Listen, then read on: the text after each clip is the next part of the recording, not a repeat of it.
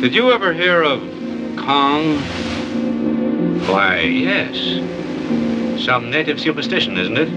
A god or a spirit or something. Well, anyway, neither beast nor man. Something monstrous, all powerful, still living, still holding that island in a grip of deadly fear. Well, every legend has a basis of truth.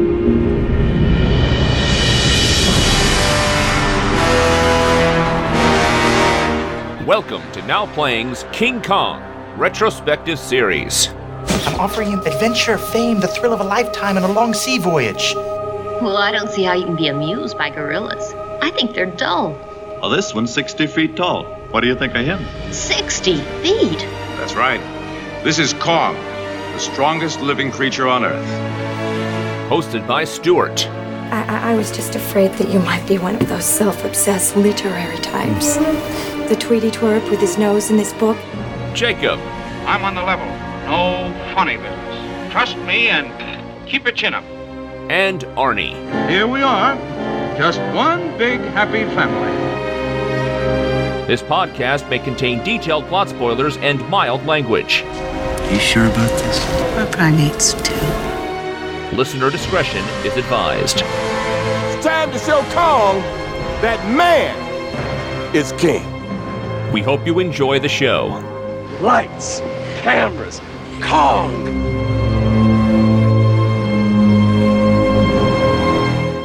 Today we're discussing King Kong, starring Fay Wray, Robert Armstrong, Bruce Cabot, directed by Merian C. Cooper and Ernest B. Schoedsack. This is Arnie, co-host of this crazy voyage to Skull Island, and Stuart. I was a king and a god in the world I knew, but now I come to now playing merely a co-host. This is Jacob. Come on, Jacob, you're not that much of a god. Otherwise, you would move the movie where we're building up to back to its original time place in March 2020. We thought we were building up to Godzilla versus Kong. Well, we are. The 60s one. and we will. We'll cover it when it comes out now, slated for November 2020, almost a year from now. But up till then, yeah, this is, I think, an important podcast anyway because it is the oldest movie by far, by decades, now playing has ever touched. Not even in the book did we get this far back. Yeah, I mean, I don't know it, many people alive that were there to have seen the movie when it came out in 1933. Why are we reviewing such an old movie? I mean, other than film students, do a lot of people go back to the 30s and watch these films? I don't, and I'm a film student. I rarely make it back to the 1930s. For me, movies became real, alive, something I could connect to more in the 40s, the 50s, certainly 60s, 70s. Hollywood is where I find I can still find a lot of relevance. It hurts my feelings when you say, oh, that movie is so old. When you say a movie from 1933 is so old, I'll go, yep, it is. it really is. yeah, don't have kids then, Stuart, because every movie is old when you have kids, and they let you know why are you watching this old movie. I'm like, it came out ten years ago. Yeah, it doesn't have a modern sensibility. Beyond it, the fact that it's black and white with antiquated special effects technology, it is shot and conceived in a world that is not modern. And so, yeah, it is a time capsule. Without a doubt, a certain interest you're going to have in it is what it says about the times in which it was made 86 years ago. I always wonder when it comes to old movies like this because it's going to happen with the movies of today. 50 years from now, not everybody's going to remember Hidden Figures and Fences and 21 Bridges. Certain films are going to stand the test of time, and certain films aren't. I don't understand why Citizen Kane and this and Casablanca are films that stand the test of time, whereas so many others of the time don't. What makes these stand out? You can argue some of it is quality. Citizen Kane and Casablanca are still some of the best movies I've ever seen of any time period. But before we talk about what Kong is and what he did do, I'd like to just point out what he didn't. Because I think you might think, with it being so old, that he did a lot of firsts he doesn't earn. I did. When I watched this movie, I'm like, was this the first special effects picture? And then I'm like, well, no, I. No, there's silent movies that use special effects. 1902. Okay. 1902 stage magician Georges Méliès is taking us on a trip to the moon and using stop motion photography. Oh, I saw that on a making of Star Wars thing. Yeah, where the rocket ship pokes the moon in the eye. Yeah, and it cries. There's like a whole chorus line of like rockets when you finally get to the Yes. moon. It's, it's a wonderful device. I love it, actually. I think it's been colorized and you could even set music to it. And it's a wonderful visual. And so, 1902, people were instantly, again, many stage musicians were thinking, how can I use this as my latest trick? I think film has always been thought of as a special effect. And so, no, this was by far, by decades beyond the first time anybody was using stop motion effects. It is also not the first movie to have a prehistoric monster rampage in a downtown city. 1925 silent movie based on Arthur Conan Doyle's story, The Lost World. It was about a whole expedition that found dinosaurs still living on a tropical island. A brontosaurus comes back and runs all through London and destroys a few windows before he falls off the bridge. I've actually seen that one. I was really young. I lived in Florida where a lot of old people live. They showed a lot of really old movies, and that was on one morning. And I just couldn't look away from those stop motion effects. There was something cute. Yes. Yeah. No, this isn't even the first Ray Harryhausen film, which I thought it was, but no, it's just the film that inspired him to do stop motion. Yeah, Ray Harryhausen did not work on this film. It's not the first movie to use an ape as a villain. It was a popular conceit. Five years before, made both as a silent movie and remade as a talkie, was this murder mystery called The Gorilla. So audiences, again, had thought of leading men that were apes. It is not even the most popular film of 1933. It came in at number five. The number one film is a movie I bet no one remembers Cavalcade. It won Best Picture, and I bet you not a person on earth can even name one frame of it now.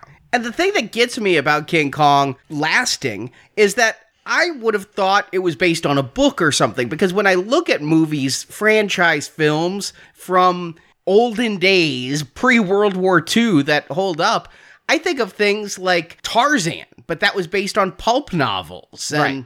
Flash Gordon and comic books. Yeah, you think of everything being adapted. Certainly, everything with a popular folklore kind of creature has some precedence of something that came before. But no, yeah, King Kong is an original concept. And why? Why does an original concept from 1933 loom this large when we already had big special effects movies, movies that made more money? You look at the big stars of the 1930s Shirley Temple, Sonja Henie, she was an ice skater that was huge. W.C. Fields was a drunk that hated kids. Again, Flash Gordon, he was a big box office star. None of those people carry any weight now. There's nobody that's talking about remaking Shirley Temple. So why Kong? I got a theory. Here it is. It's a two-parter.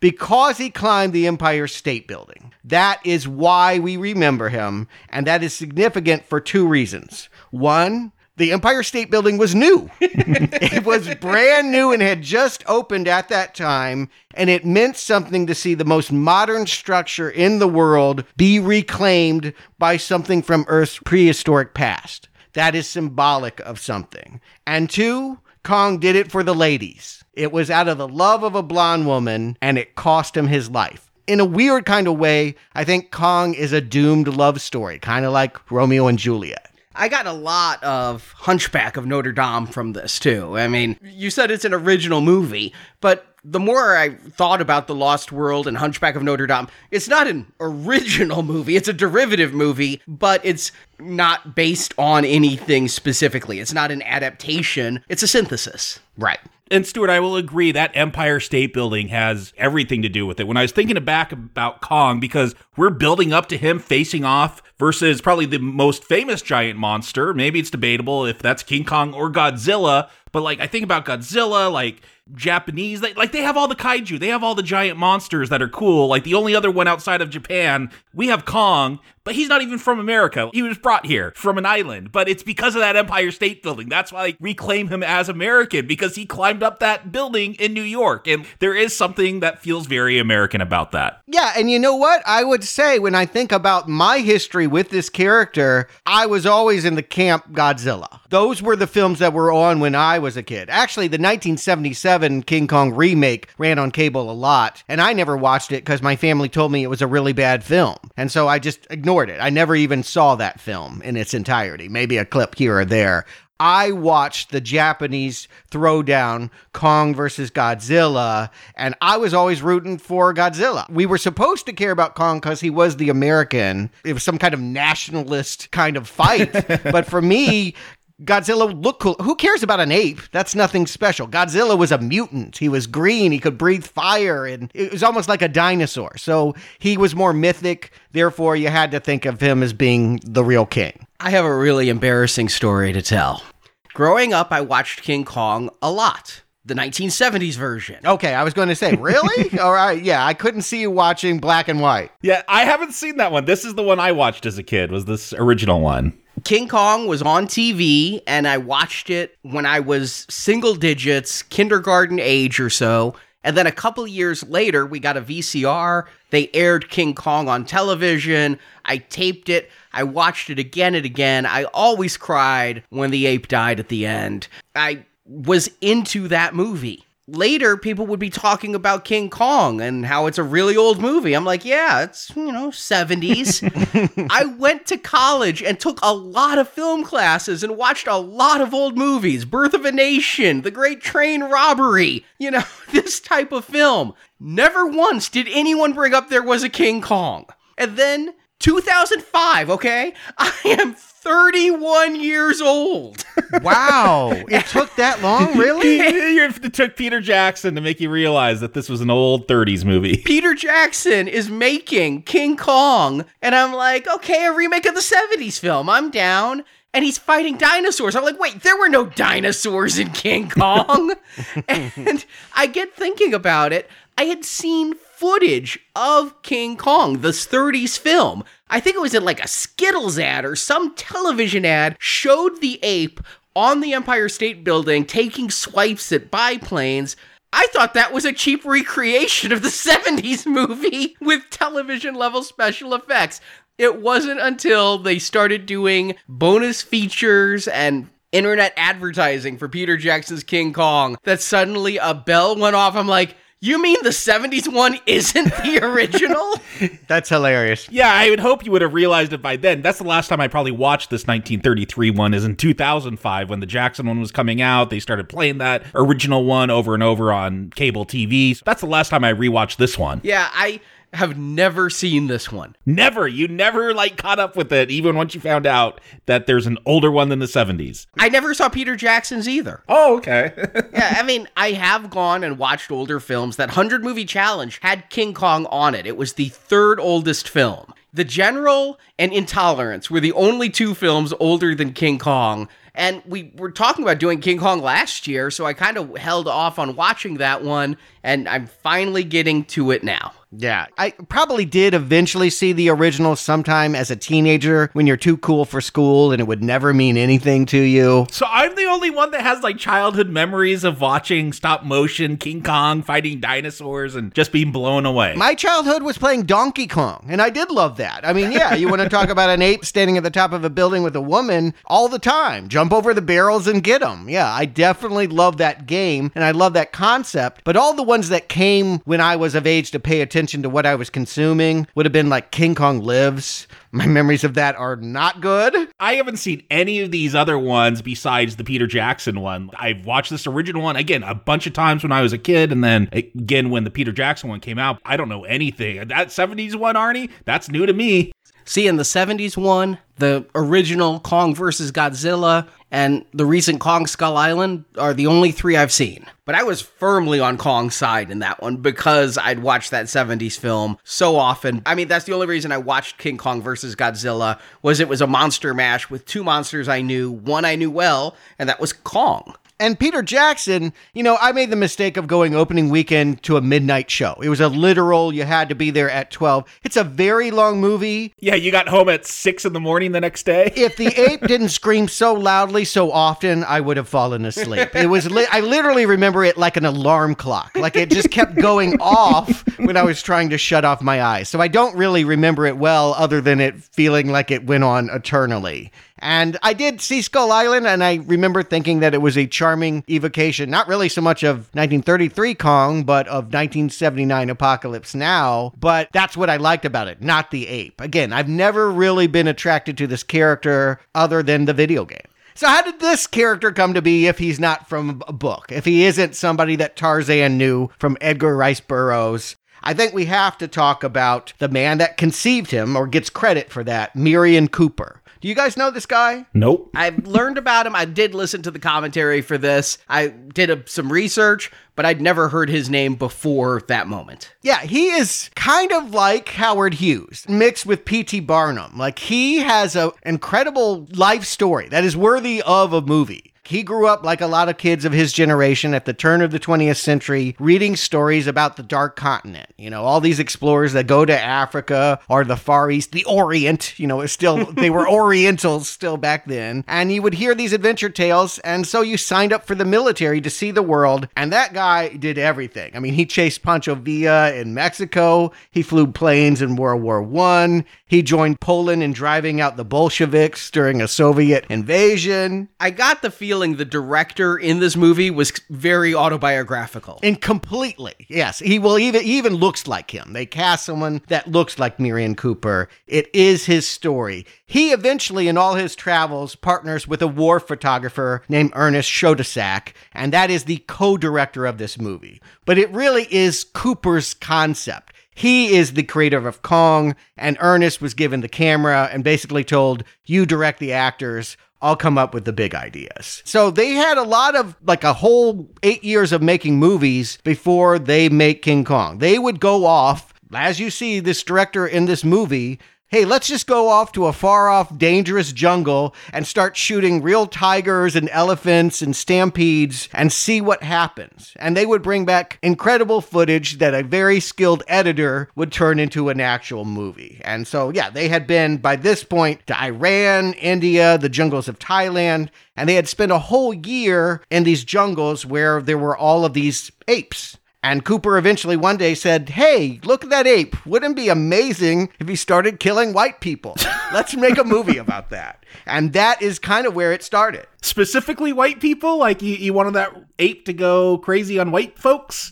Well, I mean, I, you know, he is white, Schoedsack is white. They consider themselves, he never used the word white. Their documentaries featured indigenous people. They didn't insert white characters per se to make it relatable to Hollywood audiences. But yes, if you're going to go work in Hollywood. I can't imagine it was up to our standards of racial sensitivity today, but. This movie isn't. It does sound interesting just going out into the jungle and filming stuff and then working it into your film. Also, just other things that you can see as influences. Merian Cooper had a day job. When he wasn't off risking his life in the jungle to make these documentaries, he was running the new airline Pan Am.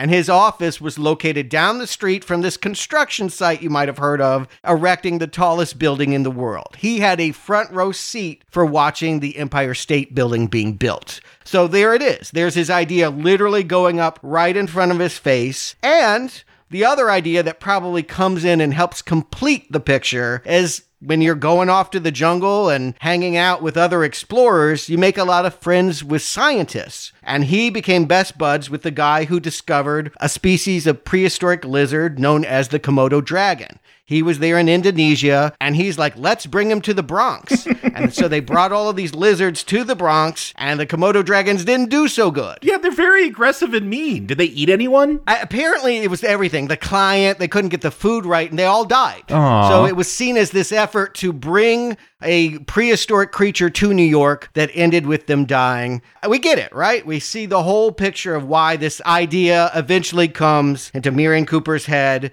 And after making several successful pictures and just being so larger than life, someone at Paramount says, no, this is way too expensive, people. It's the Great Depression. How much is this going to cost me to make your quote terror ape picture. Like originally, Cooper just wanted to make it a regular ape. And in fact proposed he would go to the jungle and capture it himself and they would drag it and have it fight real Komodo dragon. Oh. Now, if I were the studio executive, I'd have greenlit that just so he'd go and die trying to capture the gorilla. was the plan to still like use rear screen projection so the people would look little, or was it just gonna be a normal sized ape? Normal ape is scary enough. And again, there have been several movies. The Gorilla had a murder mystery. Spoiler alert: the killer is the gorilla at the end of the gorilla. So I have seen that, and it is hysterical.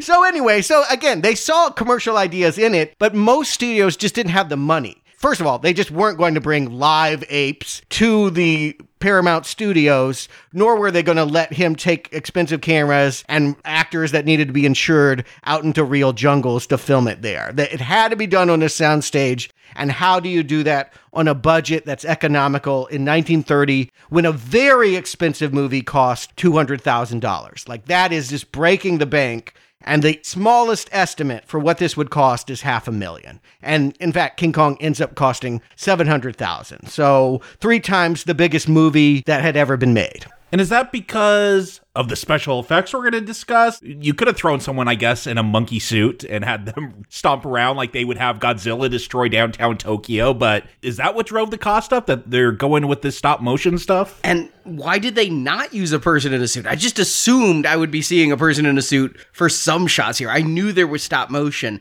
I couldn't believe it was all puppet and stop motion. Cooper didn't want to do that, but he was coming to the conclusion he had no other option. If I can't go get the ape, and as the story evolved and it was thought that bigger is better, you know, as usually is his instinct, why don't we make it taller? Why don't we make it 18 feet tall? There's no other way to do that in 1930 than to get somebody in a suit. But as it so happens, one executive from Paramount decides to defect. David Selznick says, I'm going to go form my own studio and creates RKO Pictures and because he remembers the pitch from Cooper, thinks this will be a great film to put RKO on the map. It's kind of like an icon. Like this will be the same thing that the woman at the beginning of a Columbia Pictures movie will be. Everyone will know RKO because we have this big ape, and I like Cooper. We're going to make it somehow. And they had already been in production with a dinosaur movie. The guy that made The Lost World with the brontosaurus that terrorized London had been spending almost $200,000 on test footage to make another dinosaur movie. And everyone there, not only did they know it was going to cost over a million dollars, nobody really liked the movie. It was all, it kind of sounded like Land of the Lost. If you remember that, it was like a whole family that gets lost on a dinosaur island. And nobody thought it was going to be that commercial and it was going to cost 10 times more than any movie ever made. So they decided, let's scrap that. It left a lot of stop motion animators with nothing to do at RKO at a time when Cooper is invited to come over and come up with an idea on how to make a big ape. So one plus one equals two. Suddenly the animators start peeling off the covering on their puppets and start putting on eight puppets. And yeah, it's the first time that stop motion is being asked to be the leading man. It had been done before, but that Brano attack at the end of Lost World was only about five minutes. And here you now have a main character that needs to have several scenes where they're giving a performance. Can that be done? That was kind of the pressure that was being put on them. And so, yeah, no one had any experience with using stop motion on this level, and there are plenty of stories about how they filmed a whole sequence in the jungle and didn't realize a flower had bloomed, like during the shot, and they couldn't use it because literally, like a big flower opened up while Kong walked by. And I mean, that might have been kind of cool, but not realistic. So it was a struggle. To make this movie, they had to find a studio that was willing to have cash and spend the cash at a time when movie studios didn't have a lot of cash to blow on big movies. So it was a gamble that obviously paid off. How much money did it make? In its initial run, it grossed about five million, and like opening day, it like ninety thousand dollars. They had two theaters. 1933, five million, or five million today? yeah, it would have been about five million then. That was a beyond big blockbuster. I mean, seeing that someone's going to complain about a $20 ticket in this film, yeah, 5 million would be a ton of money back then. Yeah, but keep in mind, initial runs meant it probably ran all year long. And again, these movie palaces, they were huge. I mean, they'd have 10,000 seats sometimes, and you could show a 90 minute movie 10 times a day. So, Great Depression, people aren't working, it only cost a nickel to go to a movie. Yeah, these things can reap those kinds of profits. But also keep in mind, Kong isn't just about an initial theatrical run. There's no television. Nobody can go home and stream it pay per view. This movie would come back five times in the next 10 years. It actually was called the movie of the year in 1952 because it was having such an influence. like it continued to dominate moviegoers' minds for decades in theaters. Yeah, I did notice it got a lot of re-releases, and it seems like every time they would re-release in the theaters, they'd cut a little bit more out of it. Well, yeah, that's the interesting thing. 1933 is an important year because one year later, there's the Hays Codes, and people started cracking down for the first time about what you could show and not show in an American released movie. Before to that point, I mean, a lot of people talk about pre code movies having a lot of saucy language, even nudity, and. I could not believe it. One time I was watching an old Tarzan and I'm like, this is really cheesy. The next thing I know, Tarzan is surrounded by naked women, and there's a woman underwater, full frontal nudity. I'm like, what the hell, Tarzan is this? Yes. I mean, come on, you're gonna have Kong peeling off Fay Wray's clothes here and sniffing his finger. It's crazy. If this movie had been made in 1934, we would have never seen that. But because it is 1933, all of that footage remains. You'll even notice there were some scenes that were cut just because Fay Wray is never wearing a bra. And it just became too obvious at certain points with her fully clothed, she's still not wearing a bra. And so cut one scene of her just standing on the boat because of that reason violence and sexual content standards were different at this time. As the movie got re-released yeah it got shorter. I remember this movie being like 80 minutes long. I was like oh yeah it's not that long. I was surprised to see the full run was one hour 44 minutes including a musical overture. Yeah that's the version i saw. It was put out on a collector's edition blu-ray. Looked great yeah, and most of the footage has been recollected from the initial run. I think we feel like we have the complete movie, but there are things that have been lost. We'll talk about it as we go through what got trimmed and the of course the big famous scene that some will argue was there initially and it cannot be found anywhere now. But in order to do that, why don't we get a plot first? Robert Armstrong plays famed wildlife movie director Carl Denham, going overseas for his latest picture. Audiences told him to put a dame in the movie, so he's trying to find an actress, but none will go due to his dangerous filming techniques. Desperate, he finds the impoverished Ann Darrow, played by Fay Wray, and hires her to star in his film. They set sail the next morning on a boat. No commercial airlines back then, I guess. And during the voyage, Anne falls for the ship's first mate, John Driscoll, played by Bruce Cabot. Is it John or is it Jack? You know? It's credited as John, but they call him Jack. It's John on IMDb, but in the movie they always called him Jack. Correct. It's very confusing. It turns out Denham has led the crew to an island not on any map that is rumored to have monstrous creatures. When they arrive on the island, the natives there are holding a ceremony offering a girl of their tribe up to be the Bride of Kong. Which would have been a better title for this, I'm just gonna say. Yeah, how do we not have a Bride of Kong movie? We'll talk about it. The chief says the stranger's interruption ruined the ceremony and they want to offer Anne up to their god, but Denham refuses and the crew returns to the ship. The natives follow them back to the ship and kidnap Anne, taking her behind a giant wall and tying her up. Then Kong appears, a 40 foot gorilla. Kong takes Anne into the jungle. Driscoll, Denham, and the others go to rescue Anne, and on the island they discover dinosaurs and other giant monsters. Between Kong and the monsters, most of the men are killed. Anne is also attacked by giant beasts, but Kong fights and kills them all, defending his blonde bride. Eventually, Driscoll reaches Anne and saves her, and while Kong gives chase, Denham knocks out the giant ape with a gas bomb. With dollar signs in his eyes, Denham takes Kong back to New York City to be his new attraction, dubbed the Eighth Wonder of the World. He has a gala premiere night filled with press to unveil Kong to the modern city, but the flashbulbs of the press irritate Kong and he breaks his chrome steel chains. Chrome steel chains he breaks. I want to. Amazing. He's strong. Did you do some research on that? Because I want to know what chrome steel is. I thought it was just shiny. Anne and Driscoll, now engaged, were at the premiere, but Kong grabs Anne and climbs to the top of the Empire State Building. The ape is attacked by airplanes and shot, and Kong falls to his death. While Driscoll helps Anne down from the roof, and Denham ignores all the bullet holes in the big gorilla and says, Tis beauty killed the beast, and credits roll. And he says that as they start to. There's some apocryphal Arab proverb that is not real. Cooper just made that up on the spot. No Arab has ever said this thing that this movie begins with. But yeah, they want to sell this message that they're drawing from fairy tales and Beauty and the Beast. I did think it was strange that Arabians talked like the Bible. And lo, the beast looked upon him. Like, is this Genesis or is this Arab text?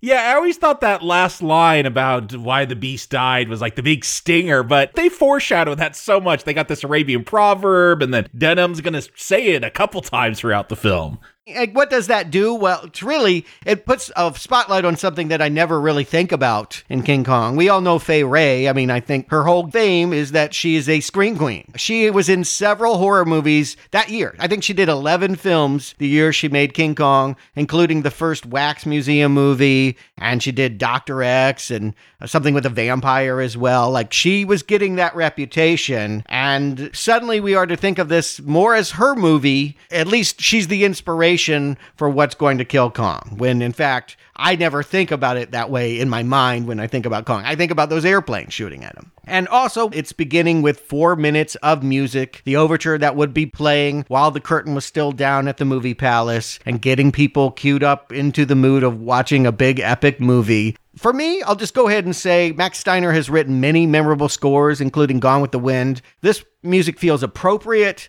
It rarely feels memorable. I can't hum it. I always feel like it's speaking to the moment. Oh, it's a light-hearted romance. Let's have some violin. We're here at the village. We need to have some bongos. But I don't feel like Kong has a theme. There's not a lot of music in this picture until they get to Kong, really. Kong, I felt, had a theme in that music played when Kong was around. I like the music in the overture, but you're right. I mean, on two watchings of this film, I can't hum it. Yeah, I was going to say, can you hum it? Because I watched about 30 seconds of this overture, and if this was a catchy little tune, I probably would have sat through all four minutes, but I hit that forward button. Let's get to the actual movie. Yeah, Gone with the Wind. Da na na na. I'll never forget that. Here, again, I watched this movie twice for this recording. I don't know the notes. I did watch the overture mainly because I wanted to seep myself in. If the movie was there to give me this to start setting a mood, I was going to let it set that mood. And then when we get into the story, the actual characters, the first person we meet is uh, someone we really don't need to pay attention to. He is just a device to announce that a ship is leaving New York Harbor that's supposed to be about making a motion picture,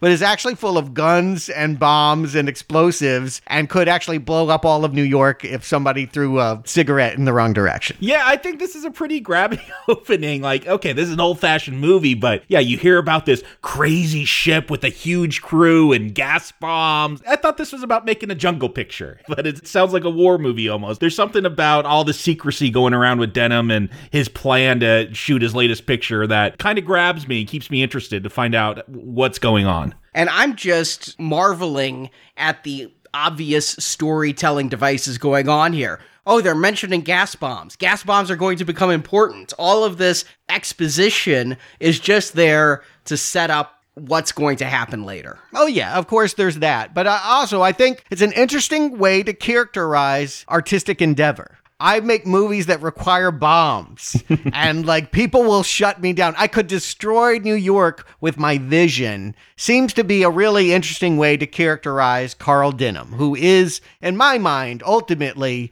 the real central character of this film. He is the guy that kills Kong. It is not beauty that kills the beast. It is a guy who believes he can go into a jungle because someone handed him a hand drawn map. like some Norwegian sailor drunk said, Hey, we picked up some villagers once in a canoe. They all died, but they told me they lived at this island and it's full of giant beasts. I want to go to that island, so I'm going to follow this drawing like it's a real map from Rand McNally and then try to put a camera in front of the said beast and see what it does from this opening scene, I am taking Denham as a villain, as the perhaps villain of this film. Everybody's talking about how dangerous it is. And maybe this is me, you know, 21st century person, but the way he talks about flappers and dames and he doesn't want any on, why can't you have romance without flappers? I'm thinking this guy is an asshole who's going to put everybody in jeopardy. He will be Kong's triumph. This man will not survive the film, is my belief here. Yeah, you would believe that he deserves everything that he's going to get here. But to come to that conclusion is not to know about the person actually directing Kong. Again, Kong is being directed by two people, Cooper and Schoedsack. Schoedsack's wife actually is one of the last people to have her hand on the script, and she just filled it with autobiographical details. She met her husband while they were traveling to the Galapagos Island. She is the one dame on a ship full of brutal sailors who has seen all kinds of lion attacks and every story you hear reference here. Rhino charges and the cameraman won't do it. That happened. This has been their life for the last decade. And so Carl is going to portray himself as the hero. He will never see himself as the villain here. Yeah, I just didn't expect it. Again, I had the 70s movie very clearly in my mind as well. So I thought I knew where this was going to go. And this guy is pretty irredeemable. He is going to put people in danger time and again in exchange for his vision. Is that irredeemable or just someone that knows how to have a good time? The difference between like an asshole and like the life of the party is whether anyone dies, right? I mean, usually like the best party is when the house caught on fire and the guns went off and the ape ran through but nobody died. if anyone gets hurt, you're a criminal. But if no one gets hurt, you're the best party thrower of all time. So I think that's the chemistry here, as Denham has the potential to destroy everyone on this ship because he has an artistic vision that even he is not entirely sure about. But I guess maybe because I worked in Hollywood and I love people that follow their dreams and don't do the practical thing, I'm kind of hoping that he succeeds. And I think it's hilarious that he hasn't thought about adding a girl until the last minute. It's a calculation of like, oh yeah, we need a little bit of this to help sell the picture after I make the movie that I want. He's going to run out the night before the ship leaves the dock. It's another reason why I thought he'd die. The way he says, can't we have romance without flappers? I thought this was a coded message that he was gay, and I'm positive in the 30s, gay meant dead. Right. No, well, I was looking at him very much in that way. I would actually say that he's very passionate, but it's about Kong. His love affair is for Kong. It is not for the woman. He, he never sees her. Even later, when she's in her sexy dress and he's cranking that camera, some people would use that as a euphemism for, oh, he's getting his rocks off. I never get any sense of attraction Carl Denham has for Fay Wray's character. He just knows what will look good on camera. Again, all he cares about is his own vision. And so, yeah, he's going to prowl around New York. They could actually tease this out a little bit more. It would be kind of fun to see a few scenes of him screen testing ladies on the street. Just wait till 2005. Peter Jackson makes everything longer. yeah, and I think that we spend too much time getting to the island. I do not want any more scenes with women who are not going to be in the movie. In this movie, you feel it takes too long? I don't think it takes too long to set sail. I think it takes too long to get to the island. So I wouldn't want to add anything in before the island. Okay, before the island or before Kong? Because it'll take 46 minutes to get to Kong, but only about 25 to get to the island. Before Kong. Yeah, I didn't realize 46 minutes to get to Kong because I feel like there's stuff I'm into during this journey. Like, yeah, I think it's funny that, oh, we got to find a woman. I don't know if Anne's homeless, but I guess she's trying to steal an apple. She's hungry. It is the Great Depression. Yeah, I put homeless in my plot summary first draft and then realized realized, you know, I'm not positive she's homeless, but she is destitute. Yeah, I mean, I think you're right. With the time period, everyone would understand she's down on her luck. At the very least, you live day by day not knowing where you're going to get your next meal. And I'm so glad that there's a next scene because I was afraid literally it would cut from her falling unconscious in Denham's arm to her waking up on the boat, finding out she's his leading lady. At least she gets asked if she wants to come and even given a cup of coffee before she decides to hop on the boat. Yeah, it did feel like a little bit of kidnapping. And I do like the scene where she's standing by the boat. We meet the first mate who's going to be her love interest by him accidentally punching her in the face. That's a meet cute for the ages. I had to rewind that scene. I'm like, did he just hit her in the face? Even more rich, This is the stand in for the other co director, Ernst Schoedsack. This is apparently what he looks like, what he acts like, written by his wife. So she's been punched by him. Yes, she is identifying as Anne, trying to get on this ship with these burly men. And admittedly, it was bad luck in sailor terms to have women on the boat. I mean, that goes back to days of piracy. Right. It was a different time to gender equality, all of that. I think we should be able to set aside all of that and put, isn't it interesting that this was the dominant cultural beliefs of that time and not attack the movie for having those views? Agreed. But what I'm impressed with the film doing is they do make her competent because I would have expected from the way they were reacting. My go-to was Willie in Indiana Jones and Sure. the Temple of Doom. Yeah, I definitely thought about Will. Willie is an attempt to do Fay Wray. Ooh, a poor one. the way Willie was always just screwing up and focused on beauty and men and all the wrong things. At one point, here we're going to have Anne say, I've not been a problem. Look, there's going to be a long stretch from when Fay Wray is tied up till when she gets back to New York, where I don't think she does anything but scream. I don't think she has any lines of dialogue. But for this stuff on the ship, yeah, she's holding her own. It doesn't feel like that damsel in distress that you might expect in a 30s motion picture. I agree. I won't go so far as to say I like Fay Wray in this picture. There's not enough of her to characterize it. Yeah, there's no character here. She has some of the spunk that you expect to see of females in screwball comedies of that time. Usually, when you see a romantic picture, they're spitballs, you know, like they got a lot of attitude. They do steal things and pickpocket, and they're not traditional, passive, submissive housewives. They typically live outside the parameters of what society deems acceptable in 1930s. And so that's kind of how it blooms here. She's going to have a shipboard romance with Jack Driscoll, in which, you know, oh, I hate you until I love you. Like it only takes a beat to go from one extreme to the other. Which is, again, from so many films of that era, that does seem to be the evolution. And, you know, it kind of goes back to that trope strong feelings of one type can mask strong feelings of another. But it's on the boat that I do realize Fay Wray deserves top billing. Because I was shocked when you open a film with a film director and he is the one who is propelling the action. I did think Driscoll was going to be the star of this film, and I wondered why Fay Wray got top billing. On the boat, Driscoll kind of disappears. I feel like everyone kind of disappears. There's not a whole lot of characters here. And uh, when we get to 2005, I think Jackson, that was on his mind. And we can talk about if the way he took it was successful, but more or less everyone here are just props for when we get to the giant gorilla. Like, I don't feel I'm ever invested in this relationship between Driscoll and, and that's not what this movie cares about. Yeah, there's so many crewmen here who get funny one liners as they go along and they're staring at her from the crow's nest and things. But yeah, they never come back. I thought they would be the Greek choir or something throughout the rest of the film. They're gorilla fodder. Yeah, but here's what I would argue that it makes Denham more interesting because everything that's going to happen here with Anne, he's going to do the same thing to the ape.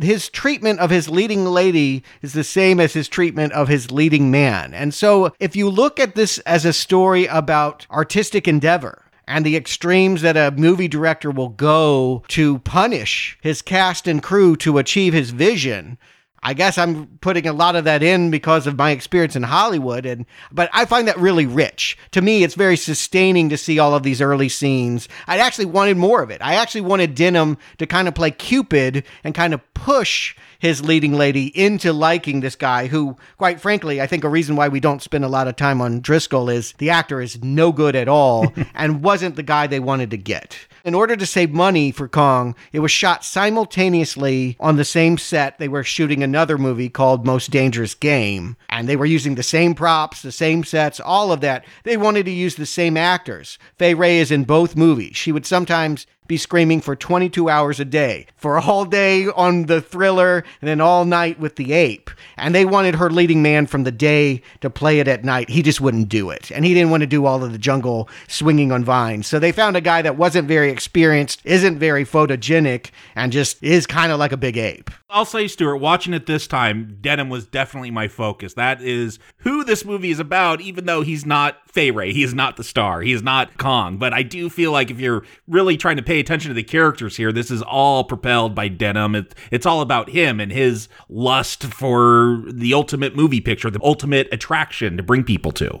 Yeah, keep in mind the fact the captain Englehorn and all the crew are serving him. They're not in charge of their own mission. This director is in charge of everything. Where they're going, what is in the cargo hold. They've gone all the way into the South Seas without knowing what happens next. And if somebody pulled out a hand drawn map and said, We're going to this thing I heard about from a drunk sailor description two years ago, I would say, Fuck you, and turn my ass around and go back to Manhattan. It was the Great Depression and the sailors needed jobs. And it wasn't their first go, you know, that talks about how these guys were his usual boat crew to get him over there to film his dangerous movies. Yeah, 21 minutes. We finally see the movie director say, Did you ever hear of Kong. And uh, that name, just incidentally, where did they come up with the name King Kong? Apparently, there was a 1929 movie called King of Komodo. And again, Cooper was obsessed with the Komodo dragon and always saw that this ape was going to fight the Komodo dragon. And he just kept talking about King of Komodo, King of Komodo. And maybe because this area is not far from Hong Kong, it all just became King Kong. Yeah, you say Kong, I do think Hong Kong, which yeah, takes me a little bit off guard because I'm like, King Kong isn't Asian. Except he is. It's this island that's going to throw you off because it's full of Africans. Yes. And it's not called Skull Island exactly. They say it has Skull Mountain on it. I don't believe it has a name. It's uncolonized. It's unexplored. I mean, something that was very tantalizing to all people of Cooper's generation. Can you imagine a place that no white man has ever seen before? I, Denham will use those words in describing his mission. They are going to go and film something no white man has ever seen. And so, what has he gotten them into? I like the buildup. It feels kind of dangerous. I mean, I just like the idea and I relate to, as someone that has always been the underling to crazy, maniacal visions of others. What is it to suddenly be, okay, I'm now on a boat headed to a mythical island that I hope it doesn't exist because if it does, how are we going to fight something that's so big it, it needs a gate like that? And I'll say for me, it, you're telling me it's 46 minutes till we see Kong. I feel this movie kind of books. We're going to get to the island within, you know, 20, 25 minutes or so. And, and I'm into it. I, I want to see what's going to happen. Like as they creep onto this island and there's this whole ceremony going on. We can talk about how everything's depicted, but I'm into what this movie's showing me. And I'm not.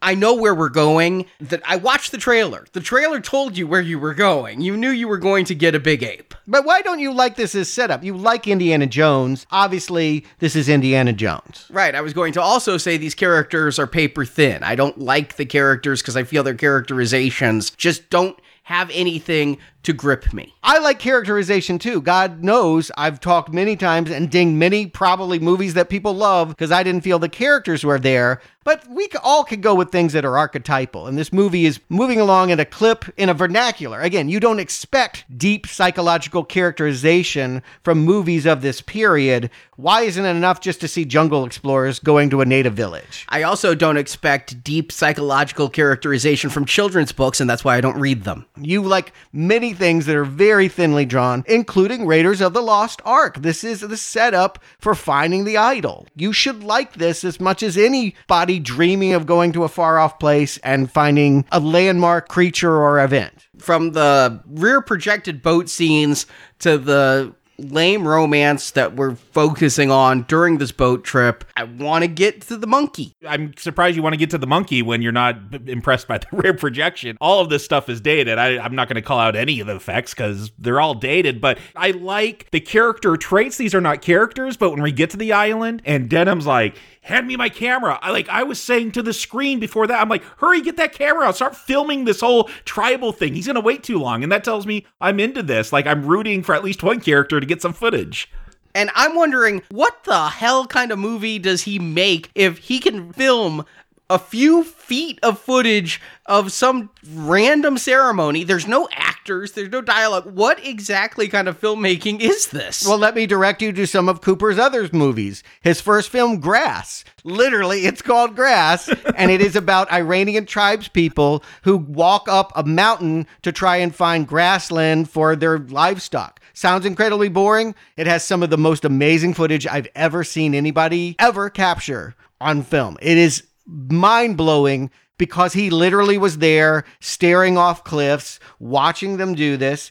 Denham and Cooper are the same. And this is exactly how he would have made King Kong if the studio had let him. But he would be embedded with the people with grass, right? He wouldn't be spying on them. My go-to, my my comparative with this is the movie Bowfinger, where they're filming the movie star in secret in bushes, but then at least in Bowfinger you have actors running up and spouting dialogue and trying to give a semblance of a plot.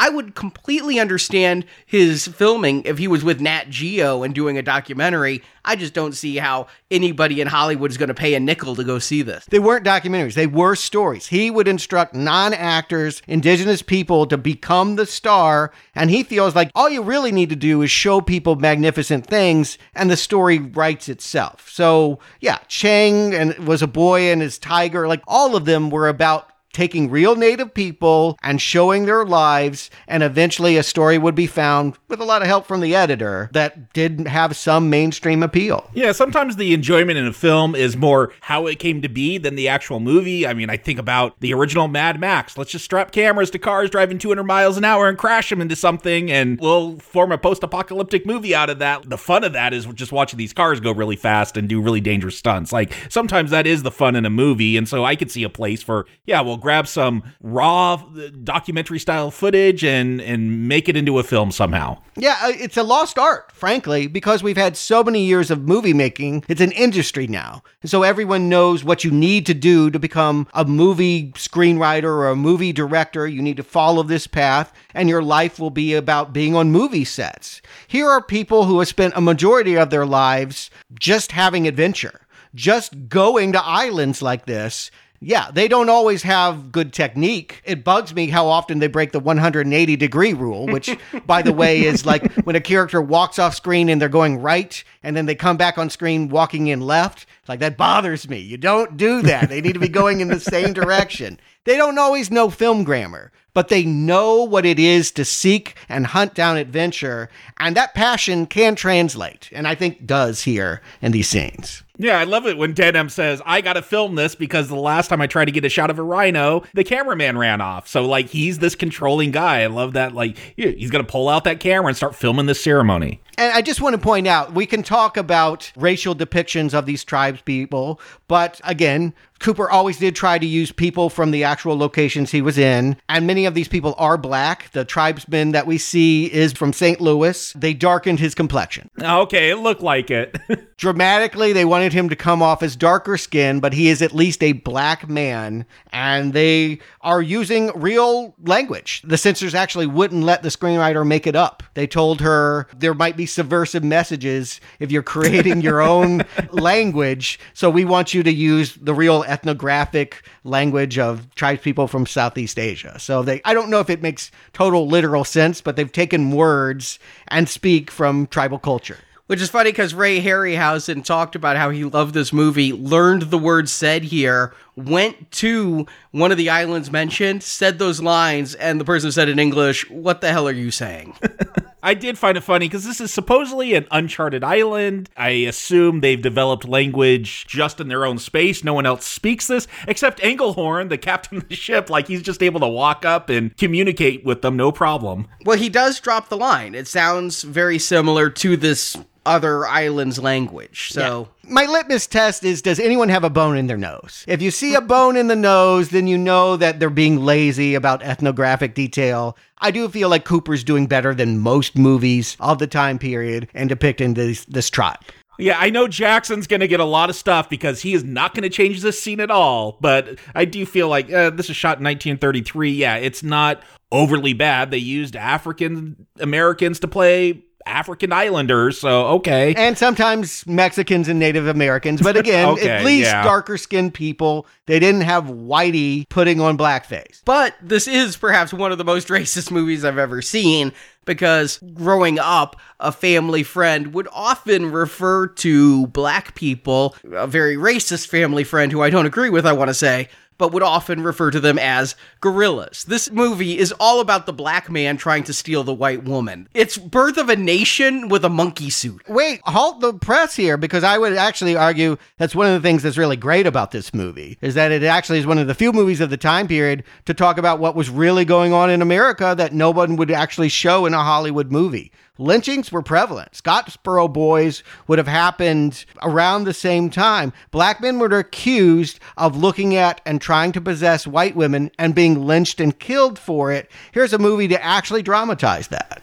That was my struggle watching it this time. I'm like, is this saying, yeah, these people came from this primitive culture and look what they did to our civilized nation? Or is it putting some of the blame on Whitey here? Like, uh, well, Reed dragged them here and. In chains. Yeah, they wanted their freedom and they wanted to be with who they wanted to be with. I don't feel like this film is going to really moralize on that. Maybe it couldn't at the time. Maybe that would be too controversial. But I do think there's things here. It's hard to see which way they're trying to go with it. But I, you could write a college paper on either side, I guess. Yeah, I just anytime you demonize a black man for an interracial relationship and you relate a gorilla to a black man, I get sensitive about it. Yeah, but they blame the white woman for his downfall. Like, the tragedy isn't that New York was destroyed, it's that this big ape, his natural wisdom, as they'll call it out early on, was overcome by the beauty. It's not quite blaming King Kong for what's going to happen. Yeah, it may not be racist. It may be sexist. It may be that women Yeah, are the problem true. and not dark people. I mean, yeah.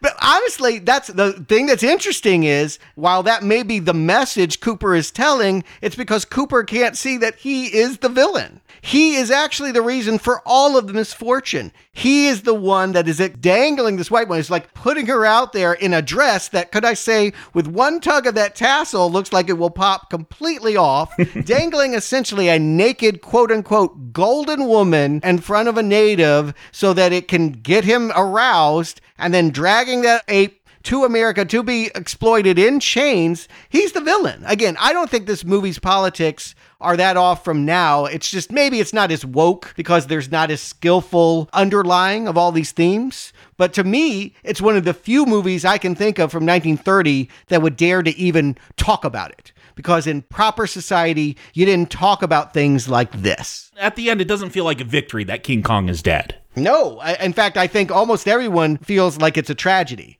Their sympathies lie with this big ape. Oh yeah, absolutely. And it's just when they're on this island and I see the tribal people and It's triggering. I can get how it's triggering and people react. I'm just asking people to take a breath, think about it a little bit, and realize that there's some interesting woke ideas along with the stereotypical racial notion. And I was able to write it off. It's a very different time. Even if there are some ideas in there, their way of handling it. Today, the director would never work again. Twitter cancel culture would come in with their pitchforks and string them out much worse than we see Fay Wray strung out. And yet, we will have modern day tellings of King Kong, and we'll talk about how this is actually dealt with. I think that's going to be one of the interesting things about coming back to this again and again is yeah, when these ideas come up, how do we look at the sexism? How do we look at the racial politics? That's the stuff that's keeping me sustained in the first 45 minutes of this movie. It's the reason why I'm not going,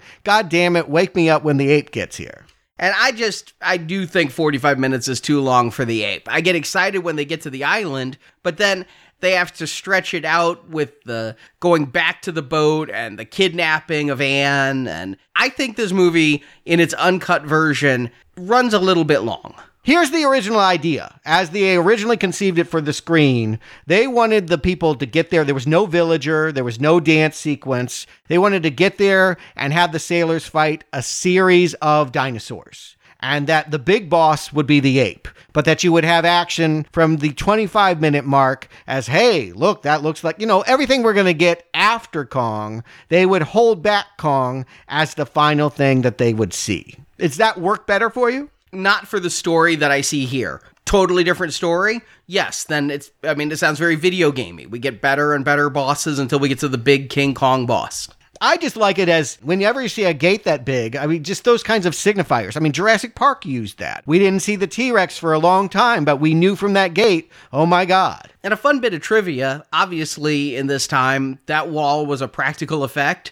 It's what they set fire to in Gone with the Wind. When Tara is burning, that's that wall. They actually burned it down for Gone with the Wind. Yeah, they reuse a lot of props in Hollywood. I mean, again, you got to make your pennies stretch. But I'm with you, Stuart. I, I feel like all this buildup. Look, I know what's coming because I've obviously seen this film a few times at this point. But when I sit down for now playing, I do try to reimagine, like, what what if this was my first time? And that often brings out new insights, trying to view it like that. And so, yeah, watching, you know, the buildup of the drums and seeing the ceremony and these giant walls, give me a little mystery before the reveal. I'm for a little mystery.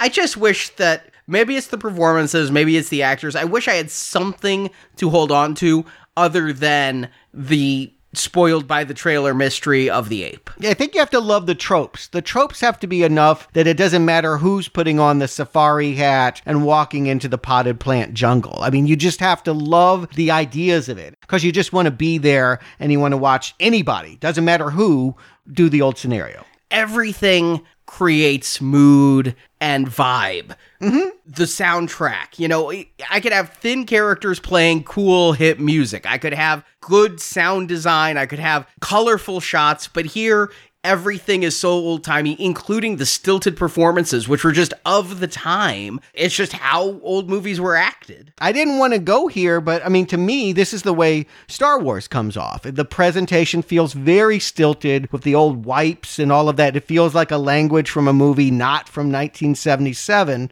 But retro is fun. I mean, I'm someone that likes steampunk. I'm someone that likes to see antiquated technology. It's fun to ride in a buggy and not a sports car. I attribute that as just a different way to paint a picture. You know, we grew up in a special effects age. We grew up in the 80s where all the movies were primarily concerned with photorealism and making it as vivid and graphic as possible. But we also grew up with music videos where the art form was to take old ways of doing things. I think of Peter Gabriel's Sledgehammer, the way they use claymation and all of that. It has a charm all of its own. It's a different way to paint the picture, and the picture can still be beautiful even though it doesn't look real. The thought I had while I was watching this was if you've seen the movie Be Kind Rewind, and you know what a sweded film is, where you basically remake a film, but instead of C3PO in a shiny robot suit, you're going to build a cardboard robot suit. To me, there's a charm to that. There's a reason why those are the best segments of that movie. It's almost this childlike passion. I remember being a kid and getting uh, my dad's, he had a Betamax. We were a Betamax family. Wow.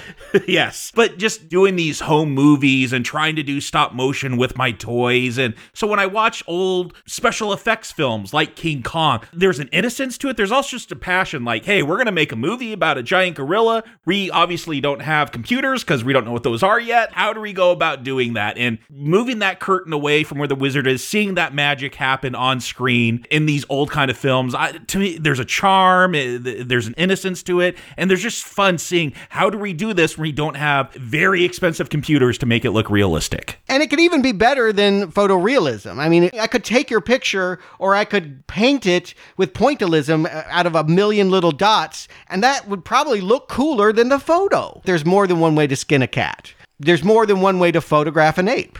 Okay, and when I say it needs to get to the ape faster, I'm not complaining about special effects. I did mention the rear projection on the boat, and I'm saying it doesn't have that to pull me in. I don't have great vistas like Lawrence of Arabia showing me the desert of the ocean here because it's not there. And when you say there's different ways to do things, that's the difference between a craftsman and somebody with a limited tool set. Like, for example, if a child, I know I'm heartless, if a child in kindergarten gives me a crayon drawing and he colors outside the lines and it's really rudimentary, I'm not putting that up on my refrigerator, but I understand that's all the child has, that's all the skill and tools we've given him, and that's the best he can do. If I watch Deadpool, where Deadpool's entire homicidal plan is drawn just like that, I realize they're doing that for an effect. They're trying to create a specific mood. They could have done anything they wanted. They chose to do this. There's a big difference there. You're absolutely right. It's about craftsmanship, and people can take tiny little nothing, and if they're great craftsmen, can make something more compelling than children that. I mean, the easy route is to be able to take modern equipment and snap the picture.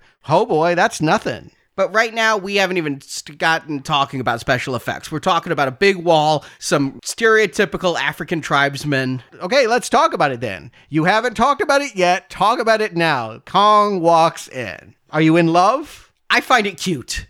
I actually do. I think the worst problem with it is when the stop motion people took a break for overnight. You can see the seams of when like they took a long break and when they come back, Kong's fur has just shifted in a frame. Oh, see, I, I love the way his fur shifts depending if the like animator touched it between Mhm. shots. Like that's what I love about stop motion. I love the imperfection. So I'm glad that's all here. When you do these close-ups on Kong's face and it's just kind of goofy looking, that is the power of this movie. Yes, because it's old and it's in black and white, it sells that more, but that is the charm of this film. I like how it's presented here. I mean, and again, this is endured. This is an art form that didn't just go away. We still like stop motion. Jurassic Park was almost done this way. Well, but no, but I mean, like we still watch Rudolph at Christmas time with the stop motion effects. Nightmare Before Christmas, they could make it as a stage musical. It wouldn't be nearly as charming as watching the stop motion puppets. Sometimes this is not just acceptable; it's better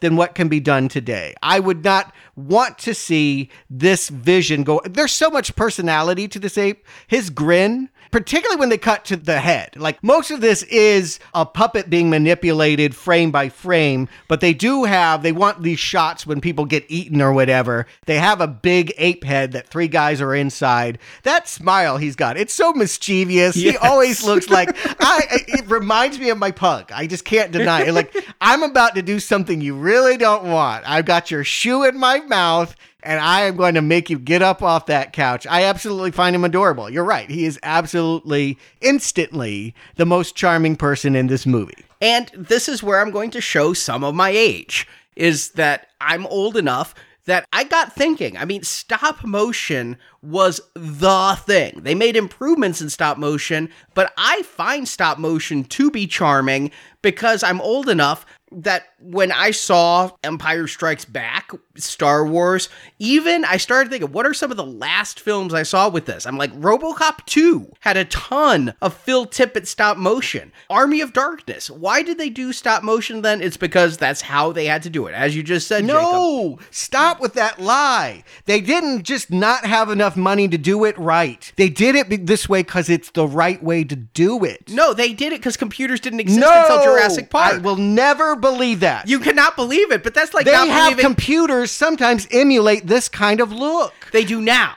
Yeah, Now. Corpse Bride was done with computers Yes. to make it look like this. Yes. And for a Tim Burton or something who wants to do this, it is now nostalgic. But the reason I like it is because when they made Robocop 2, it's all they had. That's what I'm saying. When they made Jurassic Park, they were going to stop motion it because it was all Spielberg thought they had until ILM came in with their computers. And then guess what? Spielberg never said, yeah, let's do the cheesy stop motion. No, he said, let's make this real.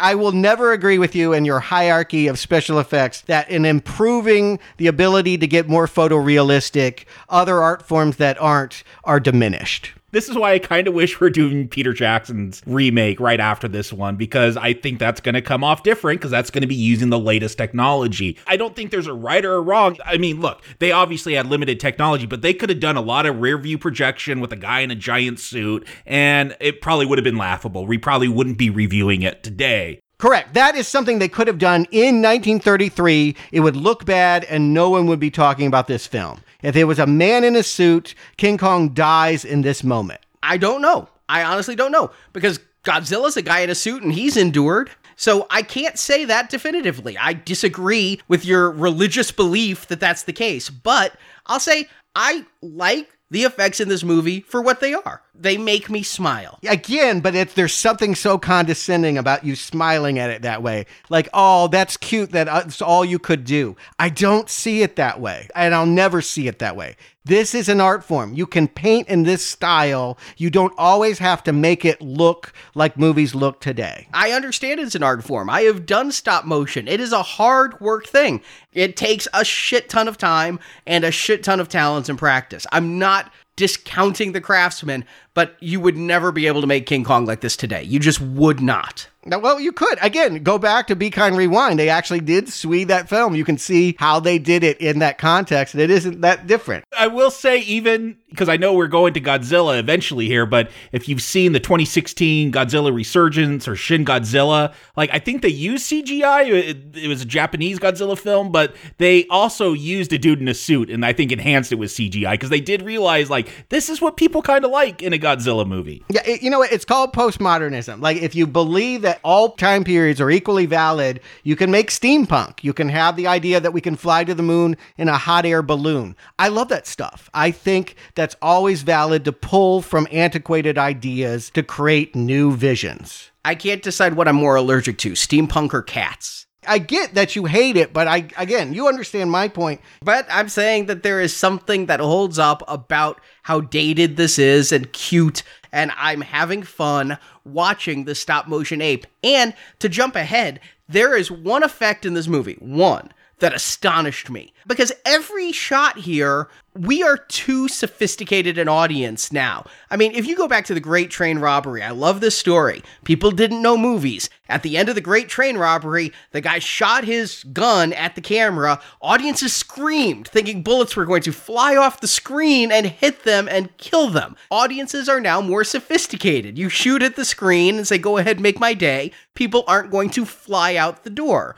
But back then, also, audiences weren't sophisticated enough. Obviously, they knew this wasn't a real monkey, but they weren't sophisticated enough. They didn't have the behind the scenes features we have today to know how it was done. Here, I'm watching this and I'm like, matte painting, well done. Stop motion, well done. Rear projection, stop motion with matte. I'm liking all of this, but there is one shot that I'm like, how did they do it? And that one shot alone is enough to make me stand up and give them an ovation if in 1933 they can pull an effect which is like four layers deep. You got a person in one corner, a person in another corner, Kong in the middle, a matte painting in the back, and I'm like, how did they do that? How did they have people both in front and behind the monkey? I had to look that one up. I'm like, it turned out they were doing some kind of weird, like the rear projection was the humans, and that's really awesome. They were creative as hell. See, and when I'm watching this, I'm impressed every time we see Kong holding a stop motion Anne and then like set her down, and yeah, it's he's gonna cover up the figure, and then we're gonna pull away that arm, and then we see Fay Wray there. I don't know. It's I like I know how it's done, but I, I, love it. Like I'm, you're you're pulling off, you're pulling it off, guys. It's 1933, and you're winning me over. And when they have the stop motion humans, is when I feel they've gone a bridge too far. They're kind of rough, yes. yeah, those are clearly the parts that don't look too hard at. Look at the ape, not what he's holding in his hand when he comes and collects Anne. And it's at the moment when Kong and Anne meet. You know, she's been tied up in that white dress. Kong comes for her, and I thought Kong was feeding. You're making an offering. He's going to eat. No, he, this is Bride of Kong, and now we're in a chase movie, which I'm liking a lot more than the romance boat film. And I can't believe how long it goes. I knew he would fight a dinosaur. I knew that this was basically Kong in the Lost World, where we have a titular monster, but there were going to be a lot more monsters. I didn't know all that we would see, but man, they just keep going and going and having monster after monster. I think the effects people worked harder on this than anybody else. I mean, most Godzilla movies are structured in this way. You wait for an hour and then it's endless destruction and action for the second hour. And are you more into this pacing, Arnie? Because I found myself again, I didn't have too many problems once we got to the island. I thought we got there pretty quick, and then there's some intrigue and mystery, and then we get Kong, and then I feel like this movie just books. I kept looking at the time, like, there's only 20 minutes left. When are we getting to New York? Like, how many more monsters are we gonna fight? I'm not saying that in a bad way. Like, I was just surprised. My memory was, yeah, he fights a T Rex, but there's a Stegosaurus that's going to show up. I don't know. There's some weird snake he's going to fight. There's just monster after monster fight in this film. I really like what's happening here. What really interests me now is the humans chase, rescuing Anne. I will say there is so much of this, and certain fights I felt went on too long. The fight of Godzilla and the T Rex, I'm loving it, I'm loving it, I'm loving it. Godzilla gets the T Rex down and is trying to break his jaw, and I'm like, you know, you're almost making Kong look weak at a certain point. it felt like WWE where they had to stretch it out to a certain runtime, and I know that's not the case, but it's just what it went to. I loved it till I didn't because I became exhausted. It's very repetitive. It's monster after monster. I, I not only agree with that, but I'll even hit the emphasis harder. This movie has too much action and fighting. And maybe that's me. I tend to tune out today with today's special effects. And if a sequence goes 20 minutes and it's the same people breaking the same stuff, I just don't want to consume that much of that behavior. It just is boring. I'm going to be very interested when we get to Peter Jackson's then, because I think he saw a lot of these issues that we're pointing out and he tried to correct them in his own way, and we'll see how successful that is. Because, yeah, there is no character development in this film. It is a monster movie, and look, on that level, it is working for me as we go from action piece to action piece. Yeah, but it's a monster movie with subtext. You can be having a dialogue in your head more interesting than the dialogue the characters are speaking because of the racial politics, the artistic pursuit, Wray and what she's going to go through here. There's lots of things to think about, even though, yes, I agree, the characters themselves are not people that I would find interesting to read a biography of. I mean, when we see Driscoll and Denham and part of the other crew go after and they'll encounter the stegosaurus and like they'll try to gas it and then they just brutally shoot it in the head. Again as crude as this animation like i feel bad for this dinosaur. They get some sympathy from me because it's like here's this majestic beast and we're going to try to gas it and then its tail's going to flicker so we just got to shoot it in the face. If they had flipped the scenes we'd have more sympathy. The first dinosaur they meet just comes at them because it's startled. They gas it gun it down. Oh wait it's still alive. Let me yes. make sure it's dead by putting a bullet. Yes, you really hate Denham for that. But if we had had the scene with the brontosaurus before it and we had seen the way that it come at that guy in the tree, that howl when he dies, yeah, you might be more inclined to understand why they're so quick to shoot back. Yeah, and I think though, if you're looking for that subtext, that is part of it. Yes, this unexplored country is very dangerous place for us civilized white people. But look, you could get into problems where you glamorize the natives and all that. It's very complicated. But there is also like this beauty to this primitive island that we just see these people coming in and destroying now. My my issue with the brontosaurus scene is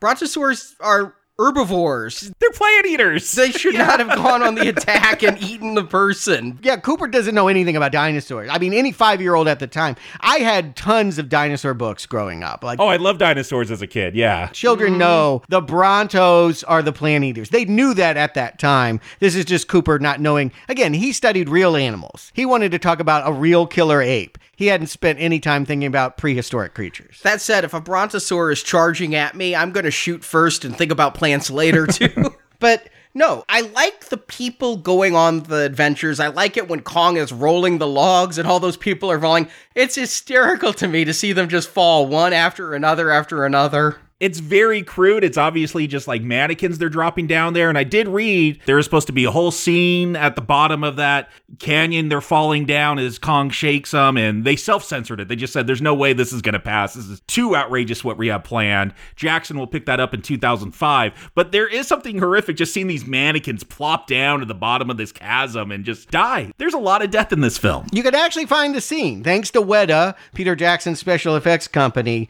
they actually, kind of as a fan film went back using 1933 technology and said, let's recreate it. Some people say they saw the movie and saw the scene, but nobody that's been able to put Kong out on VHS or DVD or screen it on television has found what we'll call the spider pit sequence. Yeah, according to Wikipedia, it was never shot. You know what? Ray Bradbury said he saw it. And O'Brien, the stop motion head animator, said it was the best thing he ever made. So, contradictory testimony. I tend to believe it probably was shot for some reason, but partly because we never knew these sailors, never care about these sailors. To see five minutes of the sailors being attacked is just more creature exploitation. And I don't think that this film is lacking of that in its second half. We don't need more monsters killing and hurting more people. It slows the pace down if you care about rescuing the female. But he and his animators did recreate the sequence. You can find it on YouTube.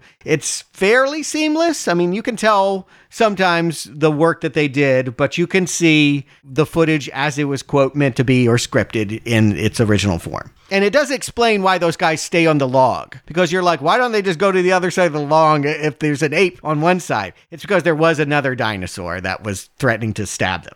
But T Rex, yeah, T Rex is a fight worth keeping.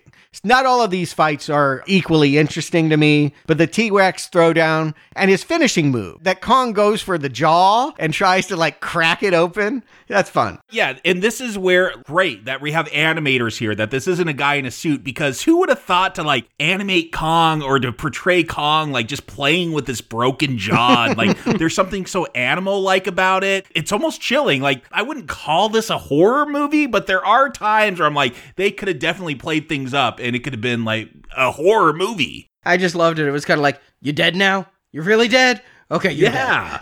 Again, it makes him human. It makes him relatable. Makes us laugh a little. Makes us enjoy him a lot more on screen than anything we've seen before. And yeah, I think it is the animator being able to put his personality in his puppet. The wife of Willis O'Brien said, "Whenever I watch this movie, I see my husband. At the premieres and at the early press junkets, she felt, and many people felt, that you could see the personalities coming through of the filmmakers. The director of the film is the director in the movie, and the stop motion animator is King Kong. But my patience does start to wear down. Like you, I just start to think, wow, how long are we really going to have this go for? It's good animation. Yeah, I don't know which one I would cut. I do. I would cut the snake. Yeah, it's the snake. I'm like, okay, give Kong a rest. Let this guy catch his breath. Yeah. Like, how many more monsters does he have to fight? Why are they in his home? Yeah, how does he survive if he's constantly besieged on this island? If he's king, he should have these guys under his control. He should be able to have his cave, have his dinner, have his woman uninterrupted.